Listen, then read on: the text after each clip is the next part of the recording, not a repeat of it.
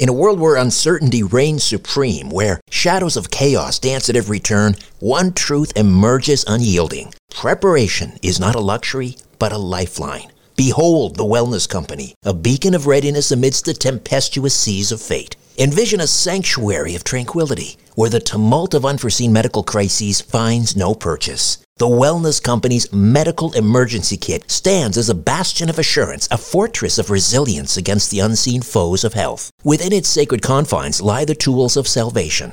Ivermectin, to ward off the insidious whispers of disease. Emergency antibiotics, to quell the raging storms of infection. Antivirals, to vanquish the relentless tides of contagion, and more. The Wellness Company Medical Emergency Kit is not merely a collection of supplies, it is the embodiment of preparedness itself.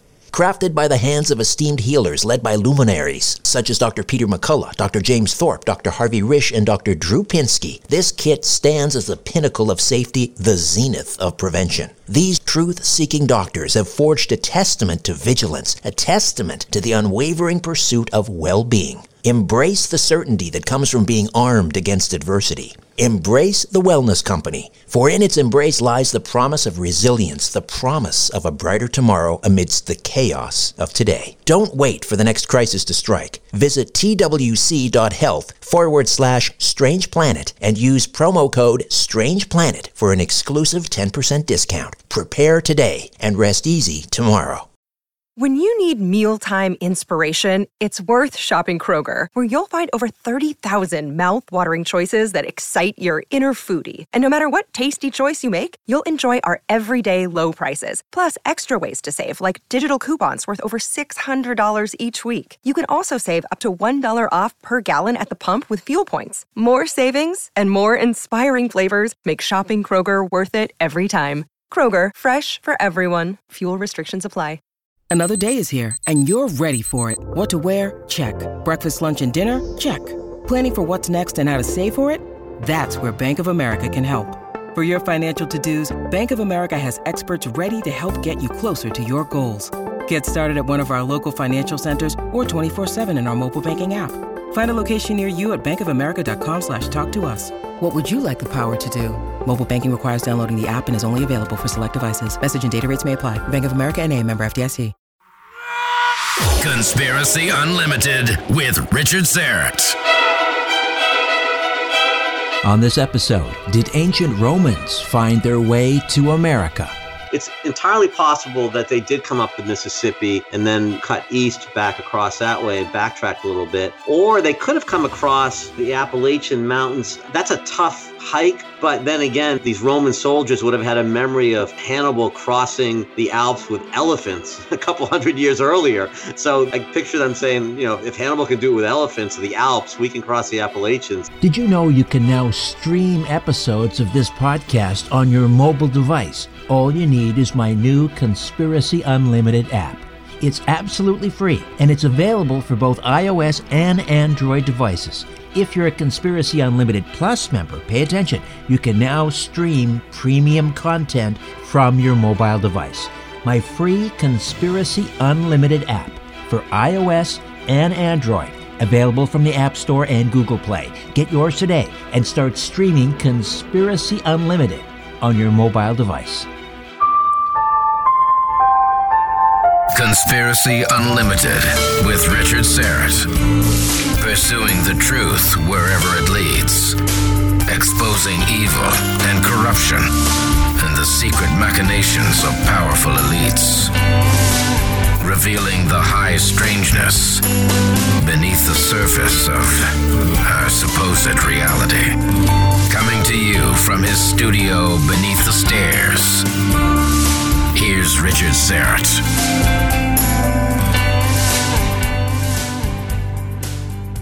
Welcome to your Wednesday. Well, it's always great fun when writer Dave Brody drops by. David's an avid researcher in the subject of pre Columbian exploration of America, including the Templar Knights.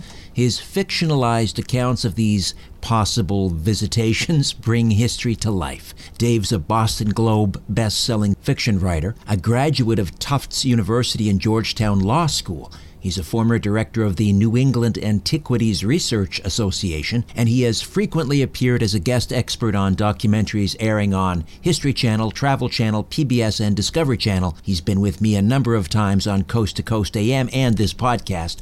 All of his Templars in America series have been Kindle top 10 bestsellers. His latest is Romerica, a novel, Roman Artifacts in America. Hey, David, welcome back to Conspiracy Unlimited. How are you? I'm doing great. Pleasure to be back with you. The last time we spoke, we were talking about your uh, book, Treasure Templari Templars, Nazis, and the Holy Grail. And this time around, you're tackling Roman artifacts in America, a fictionalized story. Just give us a thumbnail sketch of the main protagonists and what this book is about. Sure. So, you know, my focus on, on most of the books in this series is exploration of America before Columbus. And I usually focus uh, on the Templars. But periodically over the past 10, 12, 14 years, I, I stubbed my toe against Roman era artifacts. And I don't really pay, haven't really paid that much attention to them over the years just because they seem to be uh, outliers or, or one offs or whatever. But I got I got a little more focused on it recently, and I and I went down that rabbit hole, and I was really blown away, Richard, by the number of Roman era artifacts, both in the northeast coast of uh, America and also uh, in the Ohio River Valley. And it just seemed like there were too many of these to be, you know, lost artifacts or, or hoaxes or whatever. So I went deep down it and and sort of my, my rule of thumb is if there's enough evidence that I feel like as as a lawyer, because that's my training, I'm, a, I'm an attorney by trade, if there's enough evidence I feel like I could convince a jury then that's usually enough evidence to base a book on. And well, since we're here talking about it, obviously there was enough evidence. It's funny, I was doing some a little online research about evidence for Roman artifacts in North America, and up pops a skeptic from Boston University, no less, who says, no, there's absolutely no, oh. no evidence. But let's talk a little bit about now. I, I realize this is a fictionalized account, but it is based on actual historical artifacts. But in the book, there is this Roman era ship that is discovered off the coast of Massachusetts near Plum Island. Was there any discovery there, or is that based on perhaps a shipwreck found somewhere else? So the whole the whole thing started. Um, a friend of mine who happens to be interested in, in treasure hunting and that kind of thing called me a few years ago and said, "Hey, you know, I, I stumbled upon a, a shipwreck off the coast, and I think it might be Roman era." And he's been trying to substantiate that. It's it's still an open question, uh, but that got me thinking, and sort of got me. That was the first time I, I, I even thought about that. And then about four years ago, there was a major storm, and uh, a husband and wife went out to Plum Island, which is a, a, barrier island off the northern coast of Massachusetts, and they were metal detecting, which they commonly did after storms. And they came across a cache of about 25 Roman era coins up and down the beach. And this was not the first time Roman era coins have sort of washed ashore after a big storm in that area. And a newspaper wrote a story about it, and so I started looking at that. And and again, I, I, I use the expression I went down the rabbit hole, but I started looking for old accounts of Roman era artifacts, Roman era coins, and and I, I, just found so much of it. But it it does go back to this idea of could a ship, a Roman era ship, have crossed the Atlantic either on purpose or because they sort of got blown off course? And the answer is clearly yes. I mean, e- even the the triremes, which are so the Roman era battleships, they were designed mostly for coastal travel and and you know within the Mediterranean. But uh, Julius Caesar took those ships and sailed them up to up to the British Channel through the you know along the Atlantic uh, up up the Atlantic to the British Channel. So they were definitely seaworthy. And again, whether they were just blown off course, they came across the Atlantic, or, or, or had a destination. Those ships, people don't realize the ships in the in that era first built by the Phoenicians and then the Romans later copied them, were much larger than the ships Columbus came across with in 1492. So, you know, again, going back to the Phoenicians, these people were expert navigators, expert seafarers. Whether they did cross is an open question. Whether they could have crossed, they definitely could have. There is also a Roman sword, I think, found near Oak Island, if memory serves. Right, and I actually looked into that. I couldn't really substantiate that. Um, a lot of the artifacts that I found, you know, coins are easy to date. That's the other date. If you can't read the date, you can see the the profile of the of the emperor or whatever is on it. And then a lot of the other artifacts I found, uh, whether in Mexico or Brazil or in or in or in America, uh, were either dated via something called optics, OSL, optically stimulated luminescence testing, or maybe some carbon dating uh, with uh, other artifacts found with them because you, you, can't carbon date a coin, obviously. But there, other, there was other scientific sort of evidence indicating a Roman era provenance for these artifacts. The sword up around Oak Island, I couldn't find anything that really brought it to the level where I wanted to, again, using this analogy, bring it to the jury. It just seemed like it, it wasn't quite there. I try, yeah. even though these books are fic- fiction, you know, I'm going to be on, on with people like you, Richard. You're going to push back on some of this stuff. And so I, I want to make sure that I'm not overselling my case and using artifacts and evidence that's not really sustainable. Now, you mentioned these coins, and they've been found uh, in New England, Ohio River Valley, most of which seem to date back to the second century AD. So, what's happening in the Roman Empire in the second century AD, which might explain why these artifacts were moved over here? Exactly. So I started thinking so, you know, if the Romans came, why did they come? When did they come? What were they doing here?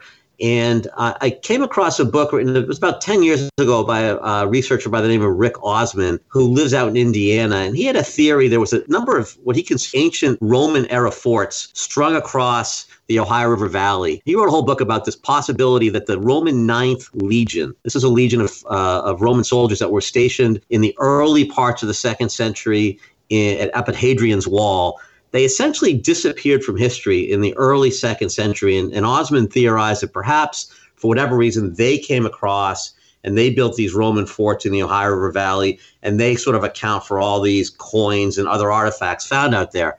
Well, I went a little deeper into the Ninth Legion, and I found evidence that between the time they disappeared uh, or after the time that history thought they disappeared, they may have actually ended up in Israel, deployed to Jerusalem to put down something called the Bar Kokhba revolt. Your listeners may, may remember that around 68 AD, there was something in Jerusalem called King Herod's War, where the Romans came in and basically put down a revolt by the Jews, trying, trying to take the city back from the Romans. And then about 60 years later, there was a second revolt led by a guy named Simon Bar Kokhba. And again, uh, the Romans put that down. Uh, some of you may know the story of Masada, the mass suicide by Jewish fighters uh, out in the desert, a, a, mountain fort, which now which gave rise to the name the Mossad.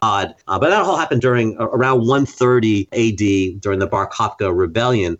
So it may be that the, the, the Ninth Legion did, did cross, as Osmon suspects, but they did so first by, by, by going first to Jerusalem and then coming across. And if they went to Jerusalem, that opens up the whole possibility of the treasure. That's the Templar treasure. There was something called the, the Copper Scroll of Qumran, which is one of the, the Dead Sea Scrolls that was discovered. And the Copper Scroll lists all the treasures that were hidden during this rebellion to allow the Jews to later go back and find them. And the and the present day value of those treasures, which by the way have never been found, is about 1.5 billion dollars. So in, in modern dollars. So the, the possibility is that these this this ninth legion was deployed to Jerusalem, put the rebellion down, stumbled upon this treasure somehow and said, "Hey, we can either share this with the authorities or we can get the heck out of here, go someplace and you know have our have our way with it." And that's one of the possibilities in my book, and that's sort of where I go with it. And that would explain why so many of the artifacts and the coins are second century. That would have been the date that the the Ninth Legion came across. The Copper Scroll may also, according to some researchers, contain clues as to the whereabouts of the Ark of the Covenant. Uh, do you get involved in, in that aspect in, in Romerica, the possibility they brought the Ark over here? I didn't do the ark just because I feel like it's a little bit cliche. It's been done a number of times, but as you said, it's definitely a possibility. I instead focused on the golden menorah. We know that the Romans ended up with a golden menorah a little earlier after after King Herod's war. There's something called the Arch of Titus. It's, it's a carving in in Rome which shows the emperor's troops parading through the streets of Rome with all the war booty, including the the golden menorah. But in my story, I use that as a possibility for one of the things that may have been brought across. So this Jewish uprising that the Ninth Legion may have participated in putting down. How to explain then presence of these Bar coins in the Ohio River? Is that to suggest that some of the participants in the Jewish uprising came with the Roman soldiers, with the Ninth Legion? Yeah, that, so that so you know we just don't know the answer to that. In in my story, I fictionalize uh, and hypothesize that that's a possibility. I pictured a situation where at some point the war is winding down and there are some holdouts and, and they're captured and they essentially ransom their lives by saying to their capturers in this case the ninth legion hey we've got these temple treasures let us live take us with you we'll share it with you and together they come across, make their way to the Ohio River Valley for whatever reason.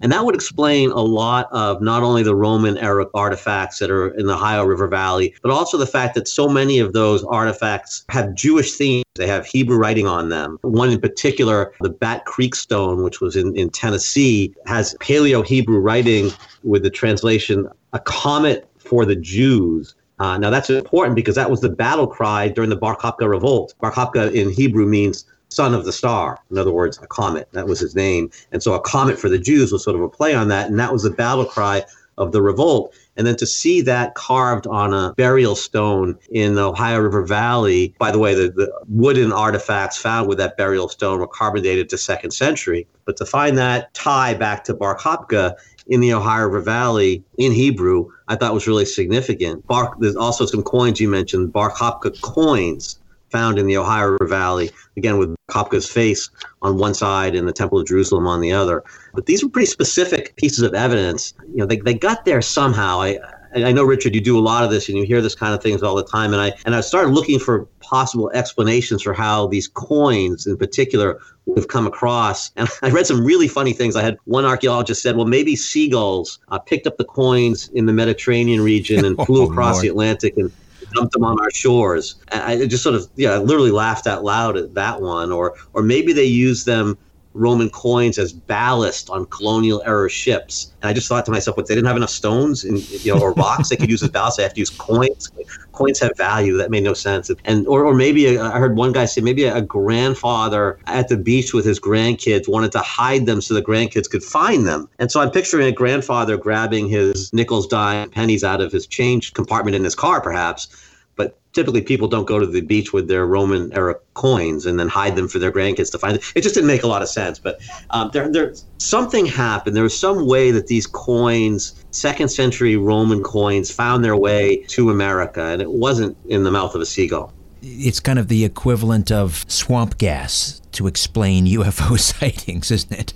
Yes, you, you could you could see that happening once, perhaps, but but but to, to say over and over and over again that every one of these. So again, you could have you could potentially have one seagull, a random seagull, with one random coin, dropping it on the beach, and you could see that happening one time. But we're talking eight or ten at least different just in New England Roman coin finds, not to mention the ones in the Ohio River Valley. And oh, we hear sometimes, well, maybe a collector dropped them. So, so, Richard, you and I, why don't we go to the beach? I'll grab the beach umbrella and the towels, and if you could grab a cooler and the coin collection, we'll meet at the beach. Again, people don't bring their coin collections to the beach. Exactly. So, how would they explain the Hanukkah fort Little Miami River, southwestern Ohio? Tell me about this remarkable find. Isn't it remarkable? Because I remember seeing this many years ago, and I hadn't really put the pieces together. This is um, a drawing of uh, an ancient fort. No one really knows how old it is. It was done in 1823, as you said, in Ohio. It was drawn by the Army Corps of Engineers. And the fort itself is shaped like a menorah, a Hanukkah menorah, with an oil lamp on top of it. Now, the, the, Hanukkah, the Hanukkah celebration memorializes the fact that there wasn't enough oil to keep the lamp lit for more than a day, but God miraculously let it let it stay lit for eight days. And so the oil lamp is a symbol of Hanukkah, as of course is the menorah, the eight eight candles signifying the eight days of Hanukkah. So this design is very clearly a menorah with an oil lamp. It's very clearly Hanukkah related. And again, it it speaks to the idea. And oh, by the way, it appears to be second century. It was found in a, in a burial mound that has other artifacts that are second century. So it, it I'm sorry, the, the, fort itself is, is next to a burial mound that has artifacts that are second century.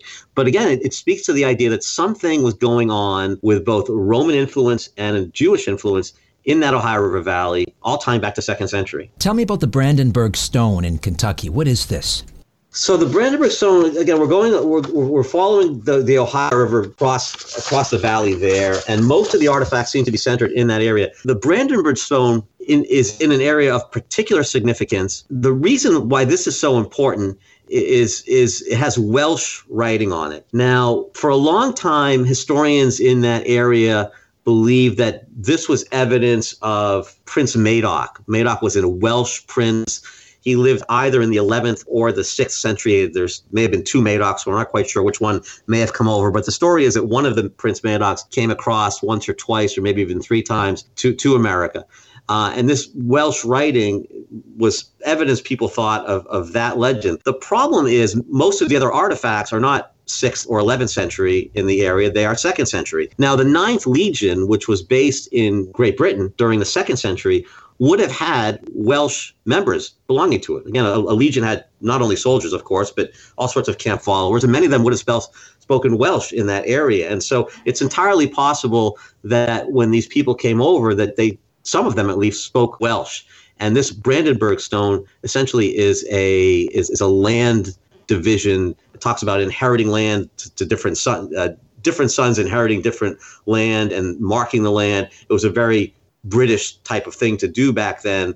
Uh, was to divide the land up amongst the sons. Other Welsh artifacts were also found in that area, Welsh armor, and that was found, interestingly, by a gentleman by the name of George Rogers Clark, who was the brother of the William Clark of Lewis and Clark fame. And that may tie in a little bit with why President Jefferson, who himself was Welsh, was so interested in sending Lewis and Clark further up the Ohio River Valley and up the Missouri River to find out if indeed the Welsh Indians, the Mandan, were up there. But it all sort of ties together. It was interesting that that this guy Clark, the brother of Lewis and Clark, uh, was so involved in discovering a lot of these Welsh burial areas, the armor, the forts. Uh, there's a second century fort in an area called uh, across from Louisville, Kentucky, Clarksville, named after Clark. But a lot of things in that area uh, and I thought the tie to Lewis and Clark was very interesting as well. If they were building these fortifications up and down the Ohio Valley, there must have been a sizable presence here. How many do we know from history? How many soldiers would have been in the Ninth, the Ninth Legion?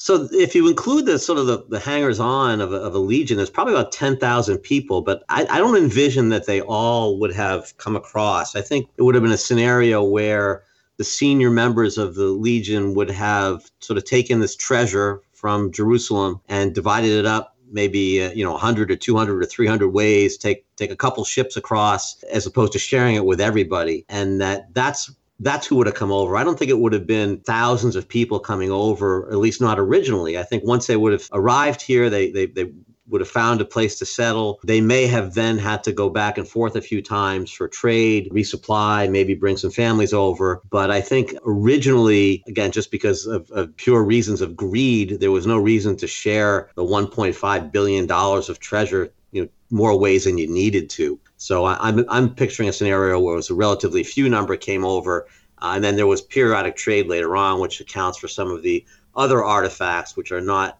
second century, but third or fourth century. And would they have come up the Ohio River or the Mississippi River in in these ships, or did they did they cross over by land? How did how did they settle in these diff- different areas? Yeah, good question. I struggled with that because you know, and I struggled even with the bigger question: Why did they come to the Ohio River Valley? Why did they just stay in New England? And I don't really have a great answer for it.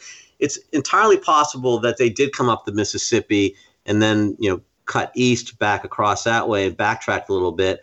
Or they could have come across, you know, the Appalachian Mountains. That's a tough hike.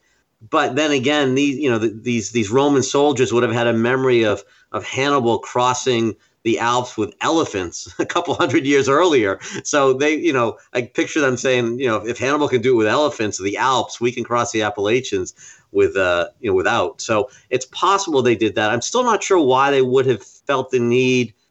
You know, perhaps it was just a situation where the natives on the on the East Coast were hostile and the ones in the Ohio River Valley were not. I, I just don't have an answer for that. And, and again, it could have been either from the east or they could have come up the Mississippi and hung a right and come in from the west.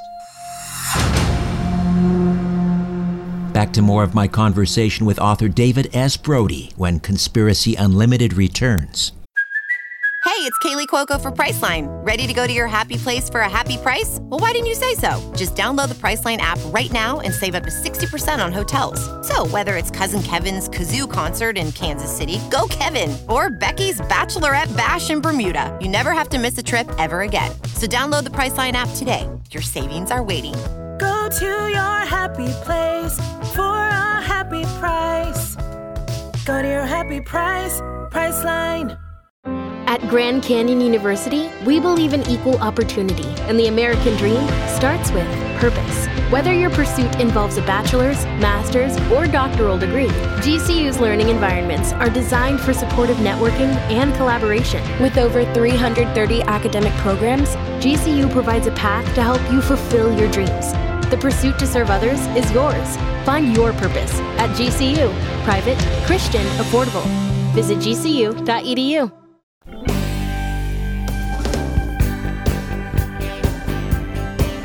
Shields Up. Sounds like something out of Star Trek. In fact, it's a great new special from my friends at GetTheTea.com. The Shields Up special includes one bottle of pre and probiotic, one bottle of Coral C, and one package of Life Change Super Tea. You get a two month supply of the pre and probiotic.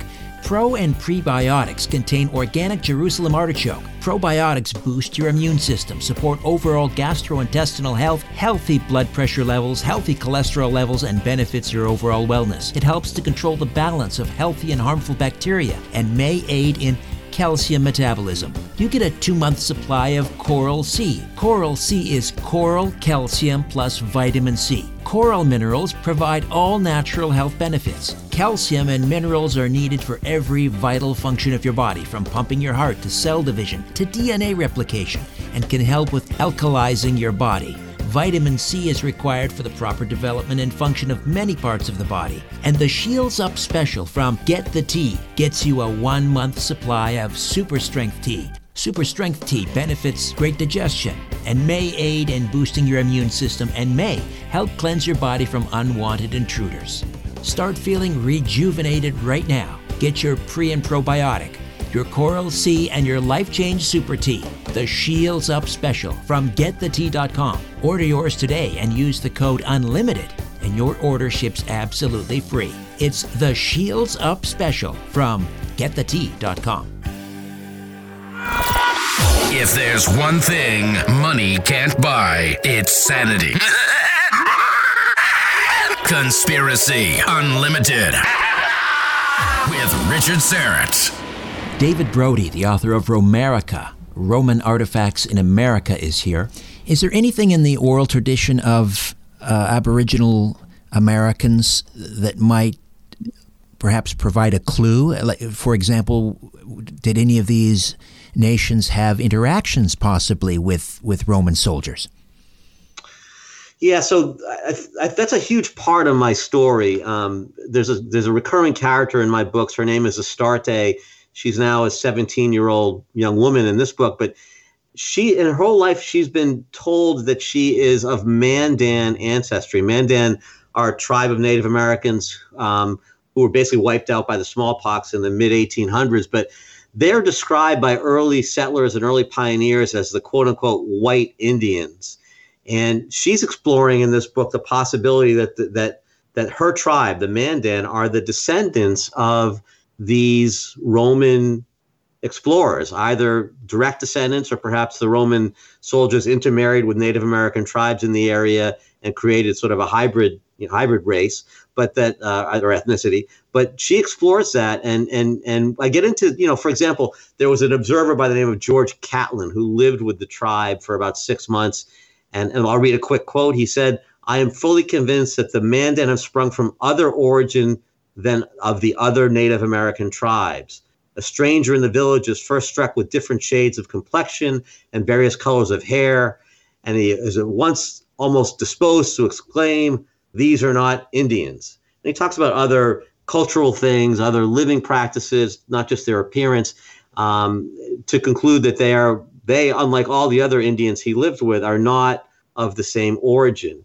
Uh, and this is interesting because you know later, uh, or even before that, actually, Tom, uh, President Jefferson sent Lewis and Clark up looking for the Mandan tribe uh, because he was curious about this, this these Welsh Indians. They, they spoke a language similar to Welsh. He himself being of Welsh origin.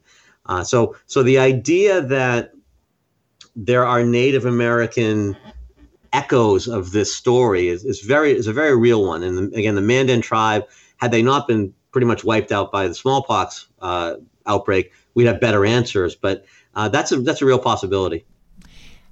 Another recurring character, of course, uh, throughout your work is the historian Cameron Thorne. Invariably in your books, there's always someone else involved in this hunt, in this race. They're being they're being tracked or traced by some other, usually some other nefarious type character. In this case, you describe her as a rather sultry Mossad agent who is threatening Cam's life. Tell me about this character. Right. So I don't want to give away the storyline too much, but but um, Cam is now single. As a, uh, through most of the books, he wasn't, so he is now, and recently so. So he's sort of struggling with, you know, is it time to start dating again. So, look, all these stories are sort of formulaic to some degree, and you need to have a little bit of romantic tension.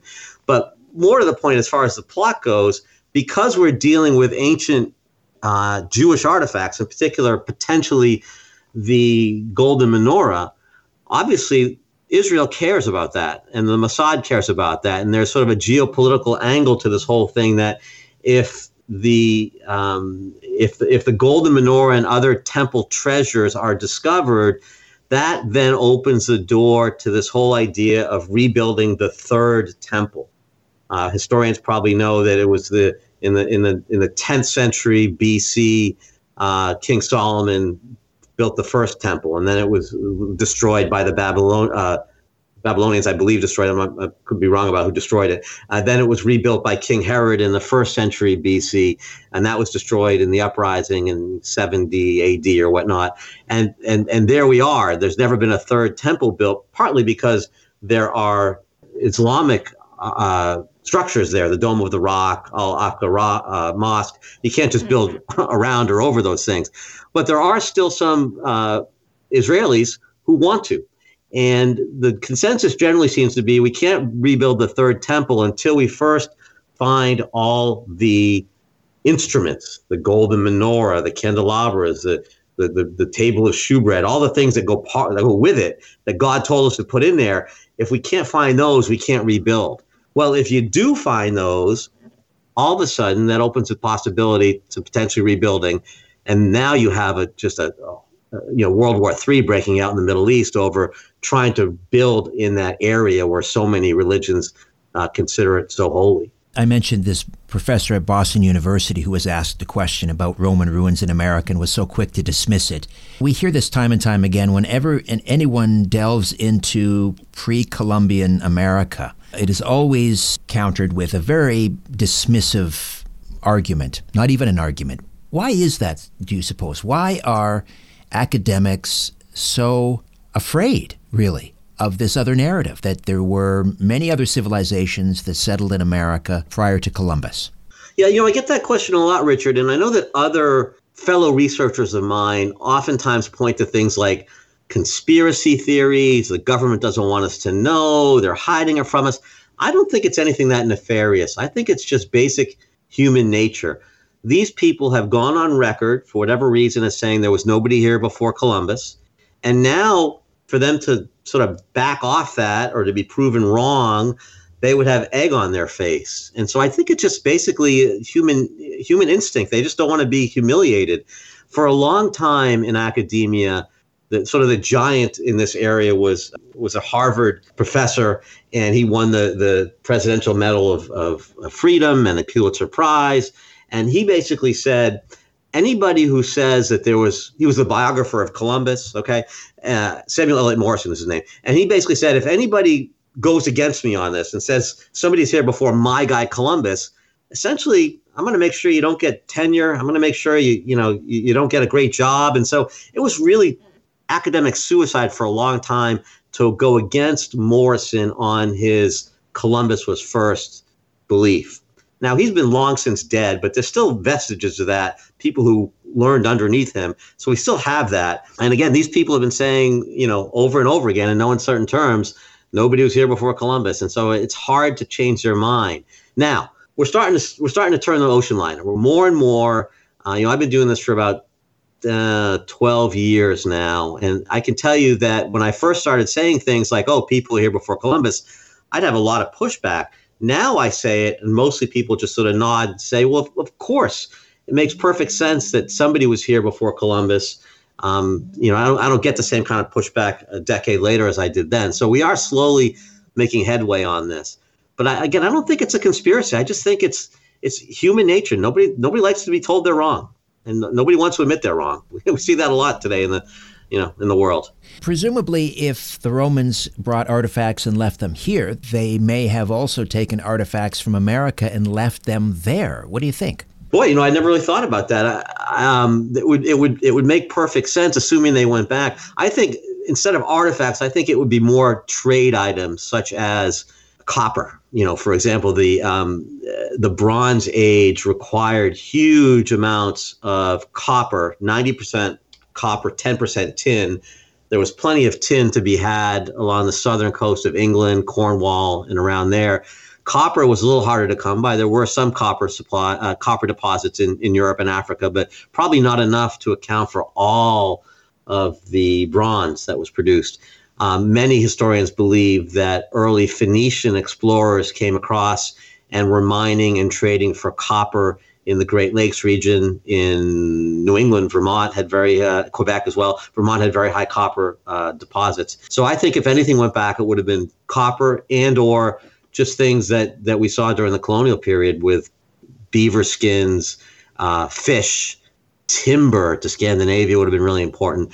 Those are items that probably we would not be able to find today. They would have they were carbon based and biodegradable, and the copper, of course, would have changed into something else. So you'd have trouble finding evidence of that. But clearly, there was trade going back and forth. It wasn't just a one way road. Right, and there is evidence of a large copper mining operation, I think, on the south shores of Lake Superior, if I'm not mistaken.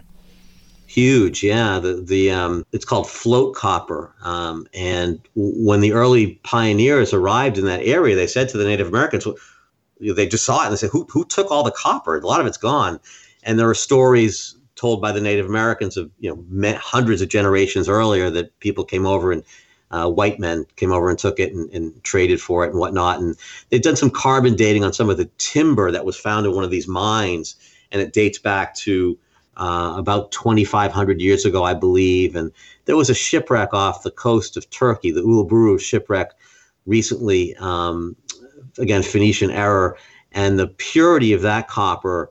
Uh, can only really be found in the Great Lakes region. And so the theory is that that ship might have been carrying Great Lakes copper as well but yes, the, the Lake Superior area had large, uh, large uh, amounts of float copper. And the great thing about float copper, as the name uh, attests to, you don't really have to dig for it very much. It just sort of sits on top of the ground. So it's a lot easier to get.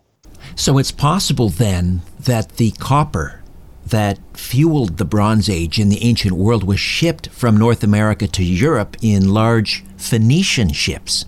Exactly. And that it, to me, it always goes back to the Phoenicians. To, to me, that they were probably the first group that came across. You know, we know they were expert seafarers and navigators. We know that their captains were under strict orders that if, if somebody was following you, you and, and you couldn't get away from them, you had to run your ship ashore. We can't give up our trade route secrets. You just we can't let people know what we're doing. We can't let people get hold of our boats and figure out how to build these these amazing ships that we built. Now, eventually, the Romans did capture uh, I believe it was a trireme during the Punic Wars, uh, fourth century, third century BC, somewhere in there. And it was funny they they they figured out how to how to copy the construction of it, but they didn't realize that they first needed to let the timber season for a couple of years, and so they they built it right to exact specifications. dropped it in the water, and of course it sank because the wood was still green. But eventually the Romans figured it out. But getting back to the Phoenicians, we know they they circumnavigated Africa. We know they were up as far as uh, definitely Britain, probably Iceland in the North Sea. Um, and again, as I said earlier, they had ships much bigger than Columbus. They navigated by the stars. They could navigate at night. So it makes perfect sense that they would have come across, and the reason for that would have been the copper. Is there any connection between some of these earthen mounds in the Ohio Valley and the Romans? I think more of the Phoenicians. One of and I and I wrote about this in an earlier novel called The Oath of Nimrod, talking about these these giant skeletons, human skeletons found in the Ohio River Valley, and these Native American legends that they were eight, nine, ten foot tall uh, warrior race in that area that eventually was killed off and we go back to the Bible and we know that in the hills of Lebanon, which is the Phoenician homeland, there were tribes of giants. And so I've always thought that if the Phoenicians, uh, again, Lebanese in modern day terms, the Phoenicians, if they did come over to mine for copper, it makes sense they'd bring their bring their bring their biggest, strongest guys.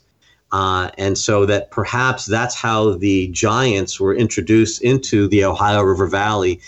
And you mentioned these burial mounds that in a couple of these burial mounds, at least, we find Phoenician writing and giant skeletons and wooden artifacts that date back to right around the time period we're talking, even a little earlier.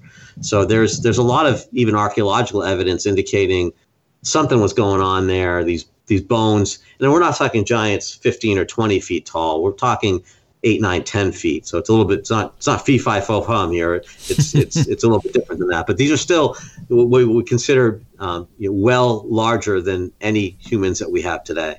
So we have the the Templars in America a series, which you've written about. Now we have the Romans in America. Can you tease a little bit what what which civilization are you going to tackle next? Yeah, and I've I've also done the Brendan the Navigator, the Celtic legends in the in the sixth century, and and uh, the explorer um, uh, Tim Severin basically sailed a, a leather boat across from Western Ireland to Labrador back in the 1970s to prove that indeed Brendan the Navigator could possibly have crossed the Atlantic, as the legends say. So, uh, and then there's a lot of um, stone chambers in New England that seem to match those in in the British Isles that would potentially be evidence of a fifth century Irish Celtic excursion. So, so you got the Phoenicians, you've got the the Romans, you've got the Irish. Um, we talked potentially about the Welsh with, with Prince Madoc. We've got the Templars. You know, at the, other authors have written about the Chinese. It, it's almost it would almost be news to me. It would be much more surprising if nobody came across than it would be that three or four or five different groups did. Um, I just think that you know when I was a kid, I used to watch Star Trek with my father, and, and uh, the introduction would be to, to to seek out new life and new civilization, to boldly go where no one has gone before. That's the human condition, and and people understood that the Atlantic Ocean was was not the end of the world. They weren't going to fall off the edge. That, that's a wives' tale. People didn't believe that. Educated people, at least, didn't believe that. Uh, but there's always this human desire to go further and further, whether it be for economic reasons or otherwise. Um, and, and, again, we we know the ancient Phoenicians were as far as Iceland. It's not that much further. Another hop, skip, and a jump to Greenland and across to Labrador, down to Newfoundland, and then you're in New England. So it's it's you know, it's really island hopping at that point. So I've always said I'd be more surprised to learn that nobody came before. Oh, of course we got the Vikings. I didn't even mention the Vikings in right. you know the early 11th century. Yeah, that's the obvious one. Um, you know, we know for a fact that that's true. So I've always, and even between the Vikings and Columbus, I've always said it'd be more surprising that that the Vikings, once they had come over, the Norse had come over, that nobody else came over until Columbus. That to me makes no sense at all. Now we know that they were here. Why wouldn't they come back? Right. It seems more likely that Columbus wasn't first. He may have been last. Uh, of course, there's the potential for the Minoans, the, the ancient Egyptians. I'm not. I'm not sure about the Egyptians, Richard. They didn't. They didn't love to seafare very much. They they they would send the Phoenicians out to do their to do their exploring for them. They they were more. They didn't love. They didn't love the open ocean so much. But they could have definitely sent the Phoenicians, who were sort of the merchant marine of the ancient world, on their behalf. I agree with you on that. And and there is evidence, as as I think you're hinting at, stuff down in you know obviously the, the pyramids in, in Central America and other other sites in Central and South America that do indicate some kind of Egyptian communication or or, or uh, trade routes or whatever. Romerica, Roman artifacts in America. How do we get a copy? Uh, easiest way, um, Amazon. Uh, there, it's available both as a paperback and as a Kindle version. I do try to make all of these books affordable. Uh, less than 15 bucks for the book, less than five bucks for the Kindle. You know, I want people to read these. These are they're they're, they're chock full of history, but they're also fun. I try to make them you know roller coaster rides, bare knuckle things, but you're learning something along the way because that's the kind of book that that I like to read. But again, I do try to make them um, price affordable. I want people to read these. I want people to open their eyes to the possibility that the history is a lot different than we were taught in school. And uh, I, I, you know, I'm, I'm, very passionate about this. You can probably tell in my voice, and I, I, very much appreciate you having me on and let me talk about it. Oh, my pleasure. It's always a, a great ride. Thank you so much, David. Thank you, Richard. Have a great day.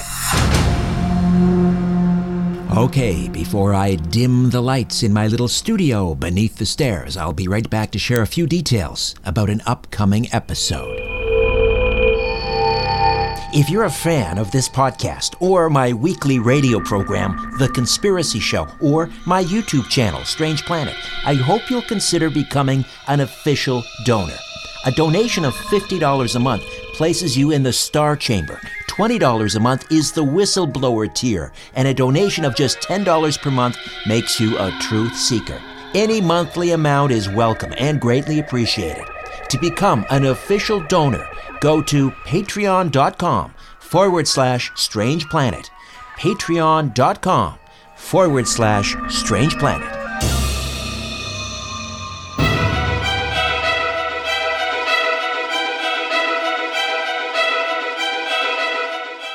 Coming up next time, a Polish journalist discusses how communism caused irreparable harm to the Polish national psyche and why he sees history repeating itself here in North America. Until then, I'm Richard Syrett. So long for now. A new Conspiracy Unlimited with Richard Syrett drops every Monday, Wednesday, and Friday at conspiracyunlimitedpodcast.com. Blow your mind. That is all for now. Oh, and remember to share and give a five star review because we have huge egos and need love. We're like cats, we need. We need constant petting.